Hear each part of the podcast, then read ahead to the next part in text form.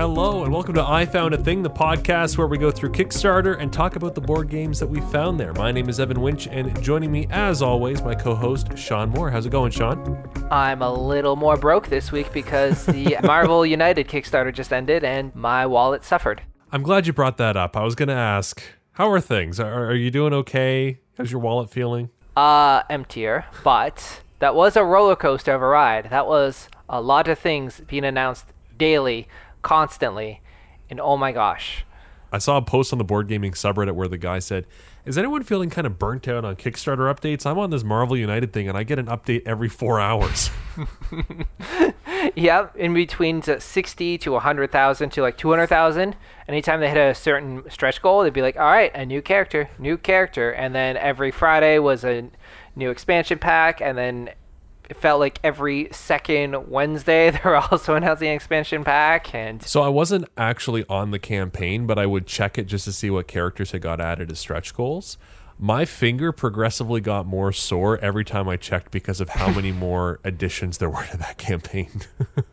just so much more to scroll through. Yeah, and again, they got very, very specific at the end. Like, so we're in Canada, so we know a little bit more about these guys than other people, but like, they added Alpha Flight to that game, which is so random. Yeah, and it's like the nickname everyone calls them is Canadian X Men. Like they're discount X Men, and they're like, nope.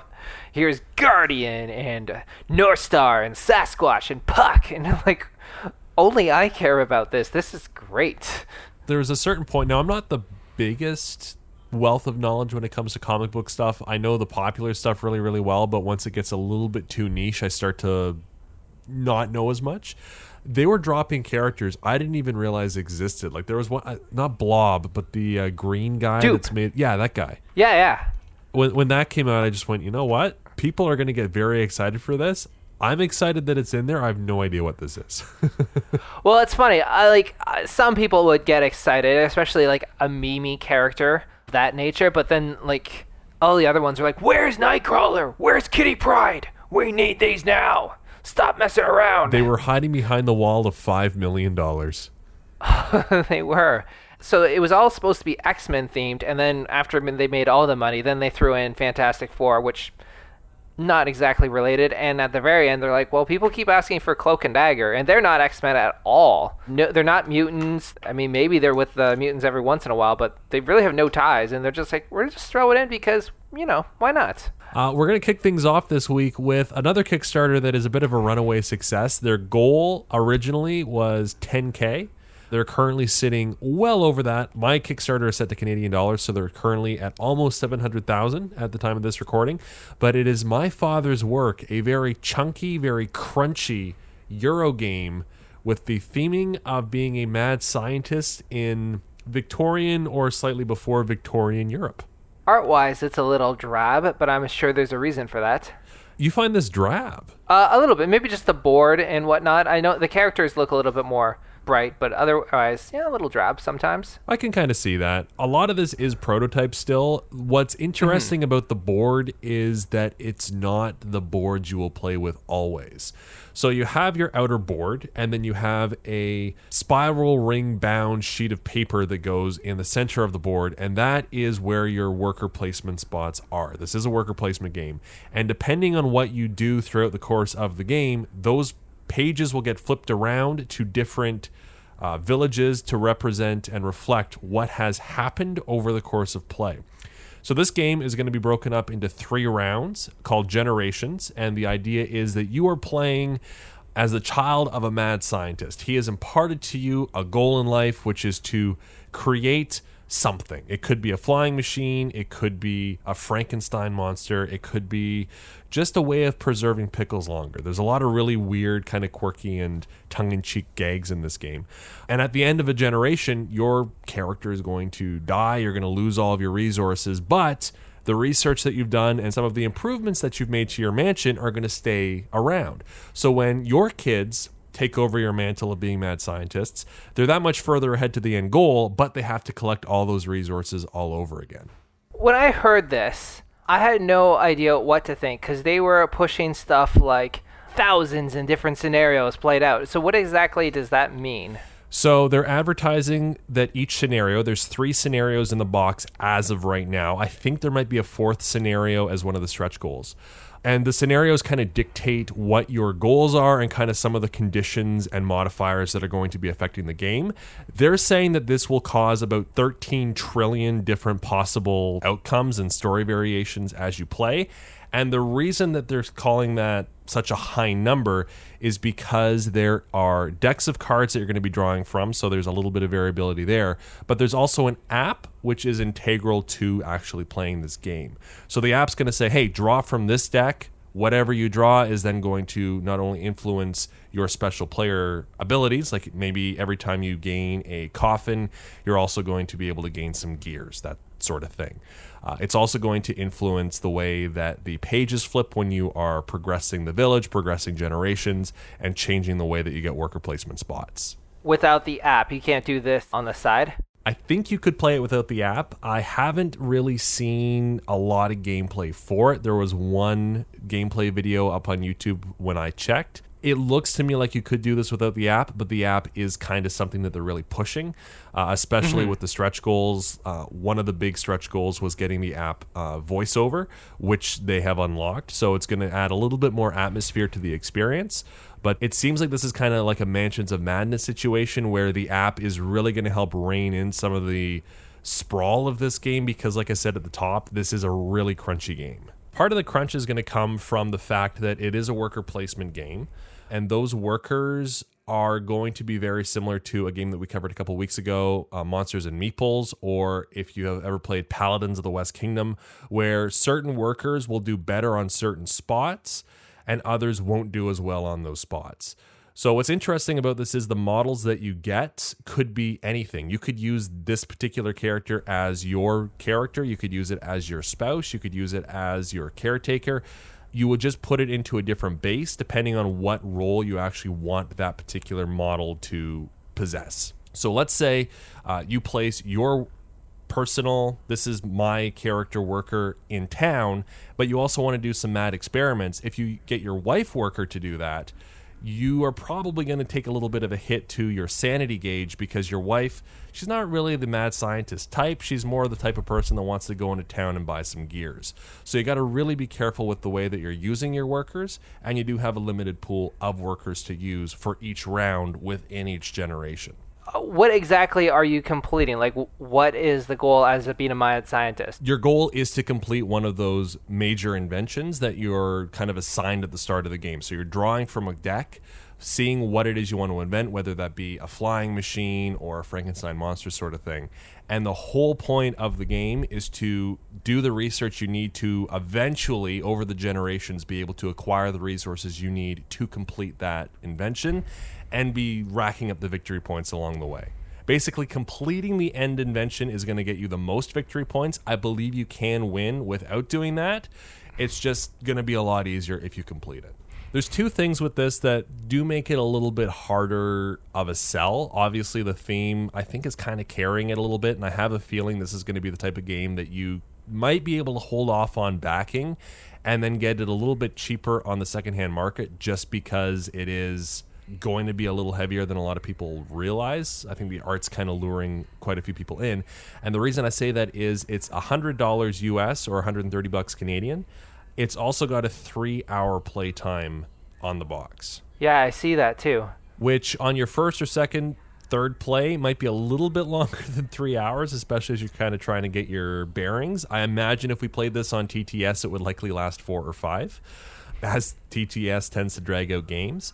It looks really cool. I really like the concept of losing all of your resources at the end of each generation and then starting, like turning over a new leaf, new generation, new goals, new aspirations, but you're always working towards that one central goal. I think the spiral bound book of village worker placement spots is really neat. There's a lot of uh, periphery mechanics that are kind of cool. Like there's a, I want to call it a crazy track. That's not the official name for it, but basically you're standing in the town. So if you're doing a lot of weird stuff in your mansion, the town basically thinks you're crazy and they send a mob out to you. But if you kind of play your cards right, don't act as crazy, you know, kind of keep to the shadows, there is a mechanic, and I'm not entirely sure how this works or how it affects gameplay, but you can be elected mayor of the town. and then go crazy. and then go crazy. As mayors do. What have you got uh, on the docket, Sean? I've got a uh, Kiwi Chowdown. This is from Detestable Games. This is the most you game I think you've brought. Minus, like, you know, talking about comic book characters Yes, last true. week. Yeah, probably. I would say think Root, think Wingspan, think Marvel United. Detestable Games has worked on doing a trilogy of flightless bird games. They started off with War for Chicken Island, which is supposed to come out soon. Dodo's Riding Dinos, which is, uh, I believe, summer this year. I know it's been delayed a bit because of COVID and everything. And now they're doing Kiwi Chowdown. So uh, the way I would break it down is in you know in uh, Marvel United, I'd say it's about 20% Marvel United, where you have cards in your hands and then you play them, and that's how you play your actions, as opposed to just going through a list of like, here's the list of available actions in front of you. They're played through cards. 30% Wingspan would be like Wingspan has different lands, such as the wetlands, grasslands, and forest. In this one, you have four different lands flower, grass, mountain, and sand.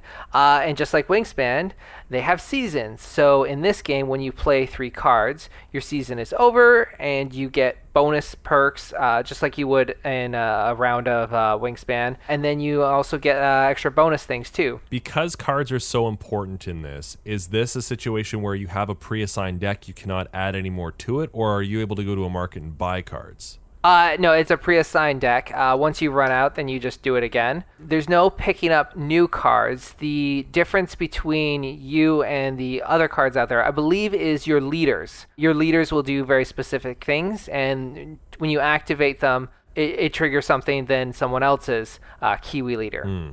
So a little bit of asymmetry in player powers. A little bit, yeah. Now the other thing is like 50% roots, so you have area control and then actions that are, you're allowed to do. And not many people know this, but you came from the land of Down Under not too many years ago, correct? Uh, this is true. I'm hiding my Australian accent now. Mm-hmm. I mean, it was only a vacation. Your accent didn't change too much. Well, we leave that detail out. How many Kiwis did you see there? I saw one, and I'm 95% sure I heard one when I was camping one night. Now, do you know what happens because you were there and you, you got to see the Kiwis and people were talking about them? Do you know what happens when you feed a Kiwi? They get happy? Uh, maybe, but they also level up and become more of like a super Kiwi. Oh, they did mention that on the tour. Yeah, so in this, one of the actions you can do is after you've collected food, feed food to your Kiwi. So you, the Kiwis are all represented in tokens. So you have one Kiwi on the board, and then you put another on the board, and suddenly you got a more powerful Kiwi. What happens when you feed uh, a two level Kiwi, Evan? They become a three level. That's right. And just like what happens in New Zealand, what happens when you feed a three level Kiwi? Armageddon, it's actually illegal there. For good reason, because in this game is represented well, because uh, the Kiwi will explode. my. so it's kind of a crazy mechanic. So th- the actions you can do is collect food. So obviously you can feed the the Kiwis. You can also use it to build a nest, and you can use it to move a Kiwi one more time, which includes moving your big leader Kiwi, which basically just shoves all the other Kiwis out of the way. Uh, Depending on what bonuses they have, they're still working on the, the mechanics for it. Buildings, much like in Root, they'll get you certain bonuses uh, when you play them. At the end of the seasons, you also get bonuses. Plus, it's about area control, so it's it's basically one more Kiwi in a location. The reason you want Kiwis in a certain place is that you want to have control over a certain land or maybe you don't want control of it. But their scoring mechanics interesting. Instead of like you just look at the board and you just count up which areas are more dominant you you're able to obtain something called domain markers. Okay. and what that does is at the end of a round, you can take one of your domain markers, and if you have an area that is fully controlled by one of your Kiwis, so like let's say you have three Kiwis in an area and everyone else only has like one or two, you can lay a domain marker down, put a, a Kiwi upside down on it, and suddenly that's yours. And you get to do it once per season. Trick is, at the last last season, instead of just doing it once, you get to do it as many times as possible.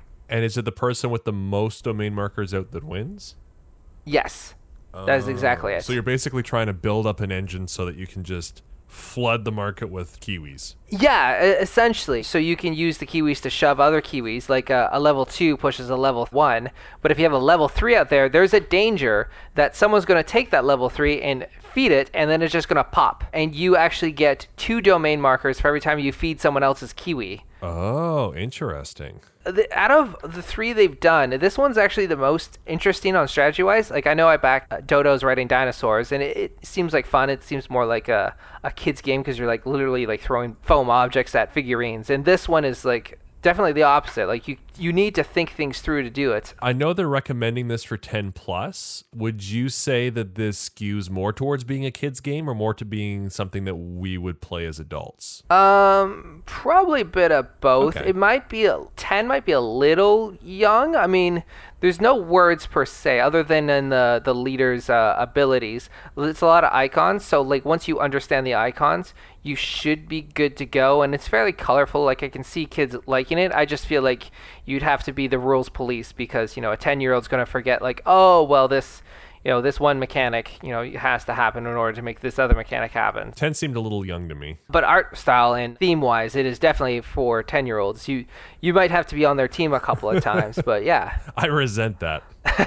One thing I'm noticing with the stretch goals, this is kind of interesting. They have a lot of stretch goals that aren't monetary, they are number of backers. Yeah, and uh, I found that cool. So you can right now it's a four-player game. Looks like if they get to 2,500 backers, they're able to do fifth-player extension. And I thought there's a goal to even get to six players if possible, or at least have a sixth leader you can use. Oh, you can play this on Tabletopia. I didn't know that. Oh, fancy. I'm glad that more um, publishing houses and developers on Kickstarter are integrating Tabletopia and TTS into this. I think it helps a lot make a decision. Yeah, all, out of all the games that we're talking about, the only one that doesn't is My Father's Works. Which I find interesting because to me, that is a $100 game, which I would love to test before I drop any money on it. Yeah, right. Although, like we said before, it would probably be a four hour experience on TTS, and the app doesn't exist. So I guess that's why they can't do it. yeah, that'd be fair. Uh, speaking of games that have a TTS mod, we're moving right along into Stationfall, which is a new game from Ion Games. And if you're familiar with Ion Games, you're probably thinking this is going to be a very heavy game.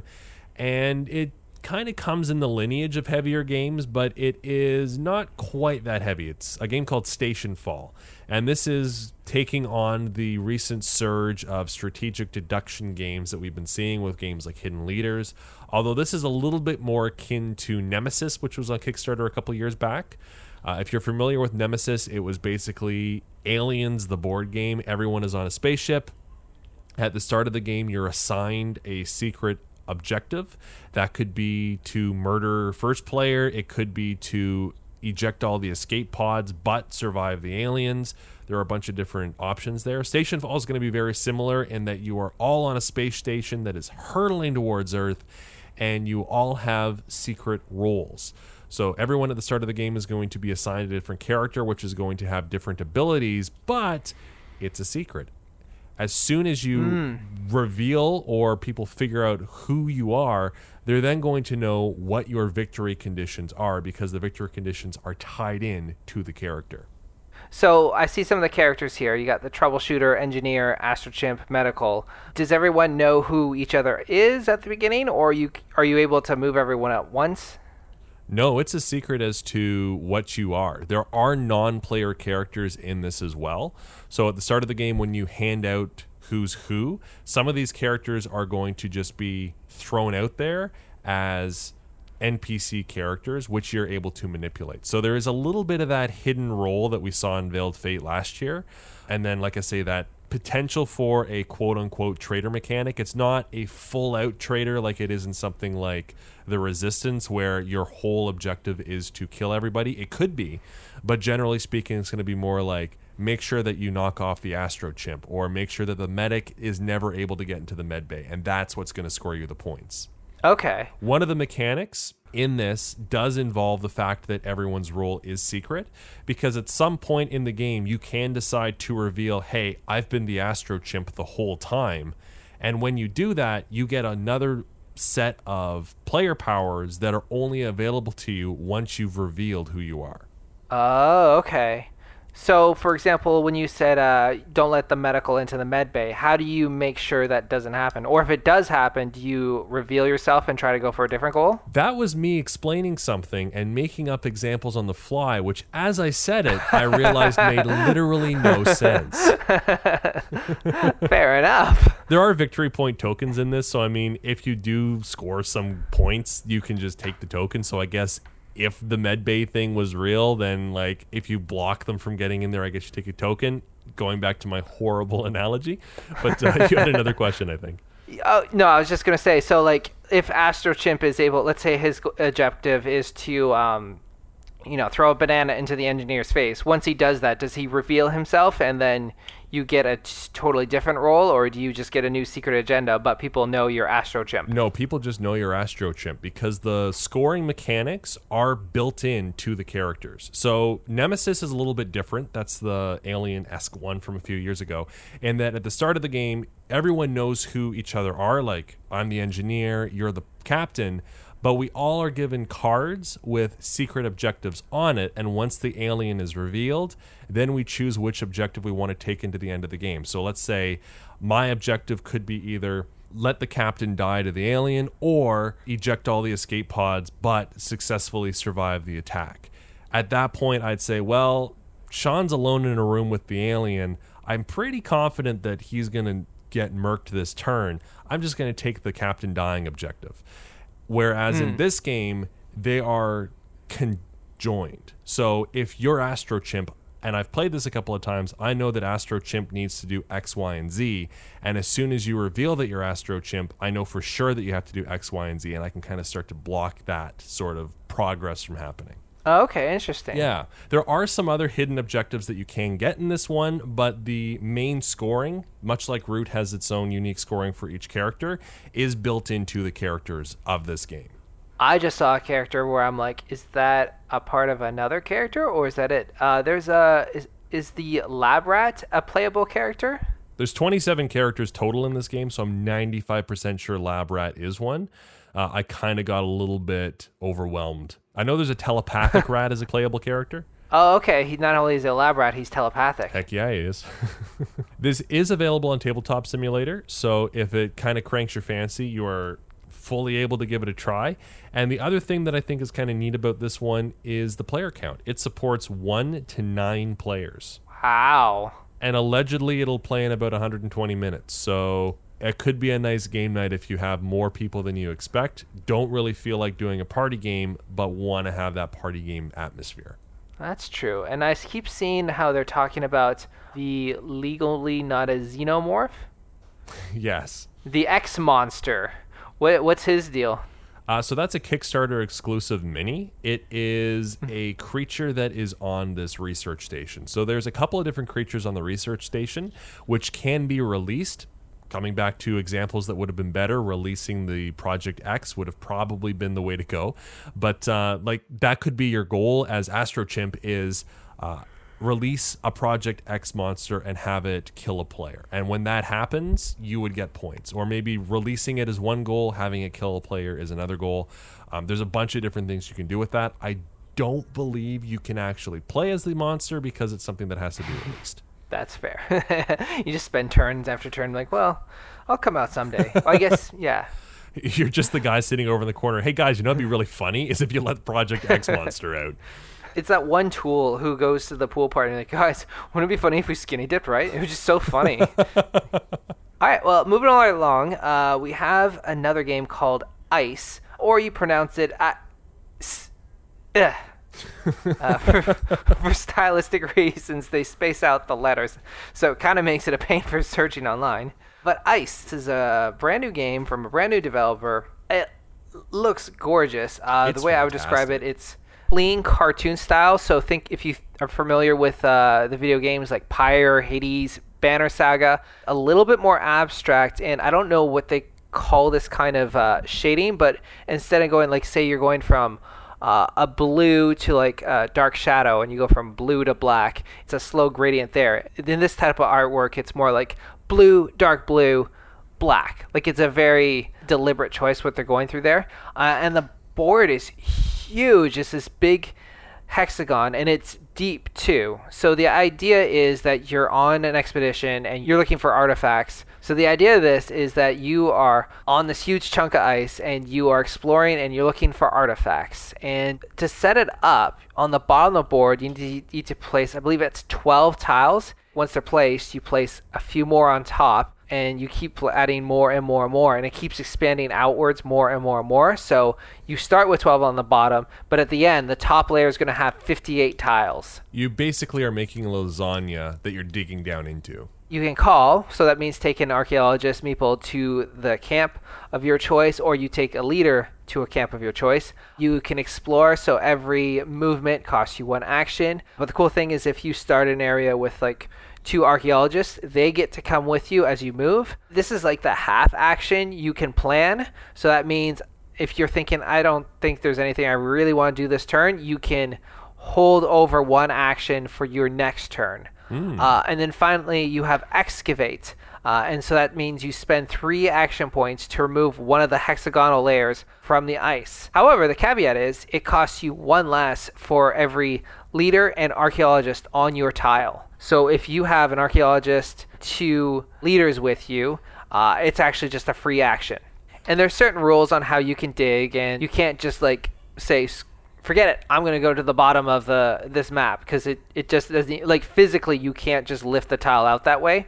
But when you flip, every tile that you flip over has something to it. So, like I said, uh, you're looking for artifacts, and artifacts give you certain bonuses as well. But like you want to get artifacts. So rather than being just like this luck of a draw, I hope I get the right tile I need uh, situation, if you flip something over and it's not an artifact, you still get a bonus. That tile will give you certain bonuses that can help you on your next turn. So you don't ever end up necessarily leaving empty handed. One thing I like about it is because, like you say, when you flip it over, you find out if it's an artifact or not. Once you get to the second layer, you can see that it is an artifact frozen in the ice. You just don't know if it's active or inactive at that point. Yeah, and there's certain reasons active and inactive do. It has to do with like scorings and stuff.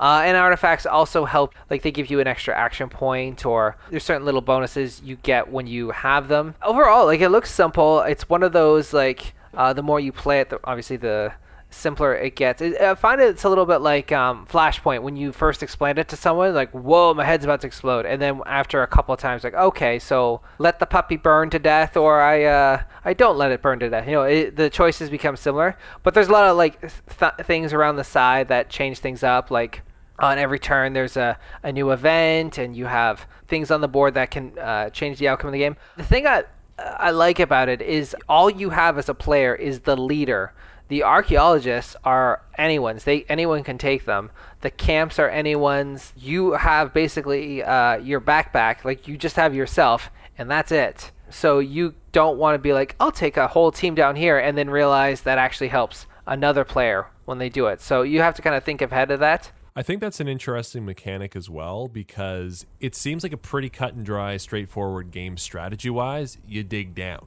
But with the addition of the archaeologists being anybody's and being kind of fair game for moving them around, I think that does add an extra layer of strategy to it. In that, well, yeah, it'd be great to excavate this particular tile, but then I'm opening up my opponent to be able to take a lot of my workers, move them over here, and excavate like three tiles on their turn. And then the the pledges seem reasonable. Like at first, I thought like a hundred dollars Canadian so 66 pounds was a little much, but like the board's huge. You have a lot of tiles.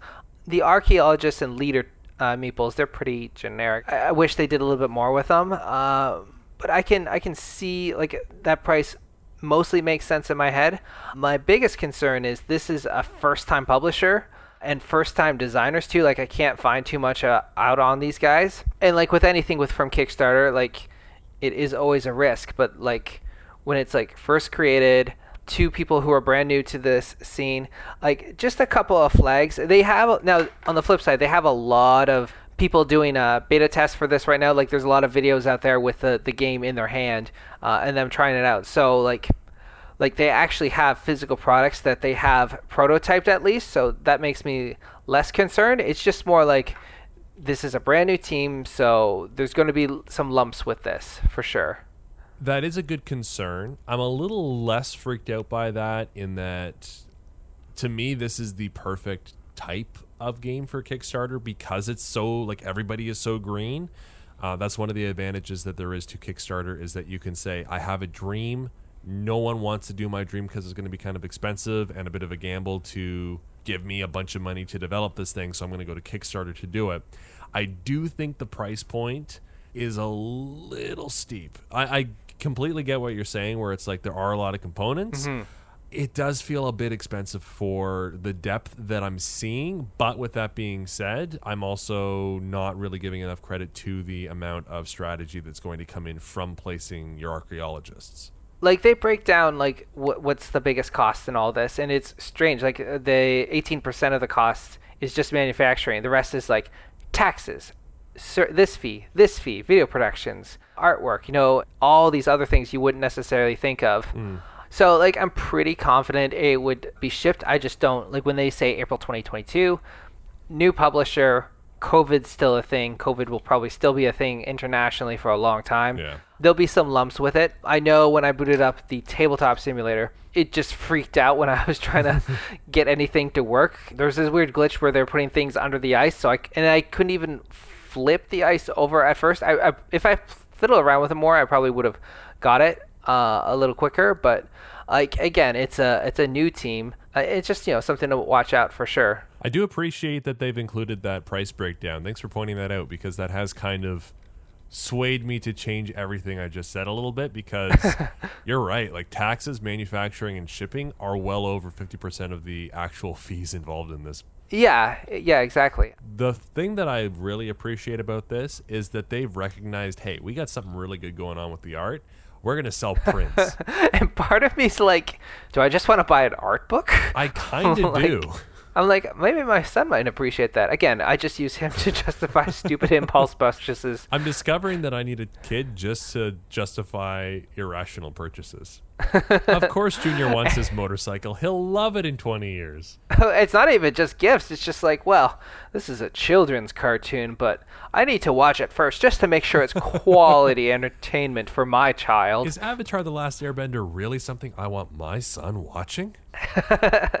Do you know what innuendos are hidden in this show? Hmm, they're making some really interesting facial expressions. I better make sure that's not flirting. Gonna wrap things up with uh, a game that I have been very excited about because I've actually played this one. It is Chai Tea for two. Oh. Uh, yes. If you have been on the Kickstarter beat for the last couple of years, the name Chai is going to ring a bell. This was a game that came out a couple years back. It was a game that would go up to five players.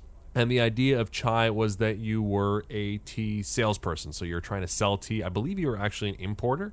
So you're trying to sell tea, rack up the victory points that way. Chai Tea for Two is a bit of a play on words because it is a sequel game, but it is also a two player experience set in the Chai world. So, kind of similar art style, very relaxing art style, I would say. The cover for this one's gorgeous. But uh, the idea is that instead of being a importer, you are a exporter. You are running a plantation in China, and you are taking your tea through the refinement process that has been used over there for generations. So it's an educational experience in that you can learn a little bit more about how tea is made and how different types of tea are processed. And it's also going to be a bit of a tableau builder for you as a player as you're trying to get the most efficient engine up and running as you're playing against your opponent. So how do you get the engine started? Is it similar to the last game or is it more of a new mechanic? It is completely different. The only similarity that this game has with the first game is the name. Uh, it's set in the same world. It is similar art style, but the mechanics end at the name. Uh, so the way this works is at the start of the round, the first player will select a tile. Uh, they can move a little tea picker meeple up to three spaces on these tiles, and that will then dictate what types of tea each player gets. It will also give you a number, which you can then use to either move your tea throughout your little plantation, or you can get more tea up to that number. So let's say I put the little meeple on the one green, one white space. So I get a green tea, a white tea, you get a green tea, a white tea, and there's a four there. So that means I can either move those teas through the plantation four spaces, or I can grab four other tea leaves from the pot. Uh, then what we'll do is we'll roll dice and then take those dice and place them as workers. So it's a dice placement game. You can then uh, either grab more tea that way, you can bid on a ship you can outbid opponents for ships. The ships are going to be what scores you victory points by putting certain types of tea on those ships. Uh, you can take first player with bidding die, or what you can do is purchase cards, which will then, when you put them into your tableau, push your tea leaves through the plantation. So there's a lot of different ways of moving the tea leaves. One of the biggest ways, though, is going to be with those cards, which you can then also refresh on your turn, which will move more tea leaves throughout the plantation. Okay. Now I'm looking at uh, some of the Kickstarter options in here. You can get a print to play for just five dollars, which ain't too bad. It's not too bad at all. Uh, and what's the deluxe edition? So this is like it would be a Kickstarter exclusive. Yes. So the five dollar print and play is just that. The deluxe edition mm-hmm. is going to be just the game. It's forty bucks American, forty five dollars Canadian uh, which basically just gets you the game. Some of the deluxified components are going to be the actual tea leaves. They're made out of wood, and each individual color comes in a tin jar that is made to look like a tea jar. Oh, that that's so that's such a nice touch. There's a lot of TLC that's gone into the overall components of this game, the presentation of the game. There's a ton of TLC that's gone into this. And if you're feeling really bougie and you just adore chai and the world of chai, there is a super ultimate edition which is called the Tea Master Edition. 200 bucks US. All it gets you in addition to the general components is a wooden box for the game. Uh, not just a wooden box, it has an engraved metal plate as well. True. I, I, should have been a little bit more specific there. It's not just some box of wood they threw together. There's engraving on it. You, will know which game it is if you have a lot of wooden boxes on your shelf. They went to the local Dollar Tree and like, give me those. Two hundred dollars. Is this something you'd play with your mother, or do you think uh, other gamers would like this? It's definitely one that I would like to pick up to play with my mom. Uh, I think it's simple enough that it's pretty easy to teach, while being complicated enough that there is some strategy there for people that are more into gaming, I would not buy this if you were a heavy Euro player. Like if you're thinking my father's work is the game for you, you want to be spending 3 hours making decisions on resources and what plans are better to research. Chai is not likely going to be the best fit for you. It's a lot more zen, but there is still some cutthroat decisions you can make when it comes to outbidding your opponent or making sure that you grab this shipping contract so that you're able to get those points and they aren't. There's a couple of different ways that you can sort of mess with each other without it being overly mean. I like when we go on the show and we can mention uh, a Canadian creator. We don't always get to do that, but uh, that is very much the case. So there's actually free shipping if you live in either Calgary or Edmonton. I completely forgot to call out these guys were Canadian, and that was one of the things I was most excited to talk about. you just put it on big bold Canadian. like I got this on my notes, and then like oh it's the first thing I skip over. That's the first thing I always forget to do is open my notes page. I'm always like, yeah, I'm going to take all this time and prep these great detailed notes and then never look at them. It's a really bad habit. but uh, yeah, they've uh, they've really blown past the goal, and they have a lot of stretch goals coming up. They're slowly revealing what the stretch goals are as they hit them, which I'm not a huge fan of. I'd rather you just tell me what all your stretch goals are up front because otherwise it seems a little bit like you're flying by the seat of your pants and like, oh, we'll throw UV spotting on. Um, here's linen finish. The other thing that I will say is they have so many T puns on this page and in their updates it's almost difficult to read sometimes. There's so many emoticons and so many T puns. It's very charming and it really goes with the rest of the shtick of this. But there's times it's like, what is this word? Enjoy the party. Do you think if it hits five million, they'll uh, they'll announce Nightcrawler as a stretch goal? and we're just going to randomly throw in X Men characters. I'm, I'm trying to think of like good X Men T jokes that I, I they're just not coming to me. T Men, the the Tigernaut. Me- oh, Magneto. Oh. It's right there. Magnetito. Mag- Yeah, yeah. Magneto. I like that. That's a good call. Mm-hmm. Could you imagine how much more money Marvel United X Men would have made if they just randomly added Mr. T as a playable character? Not the X Men, just like the actual actor Mr. T. They would have hit six million. I don't.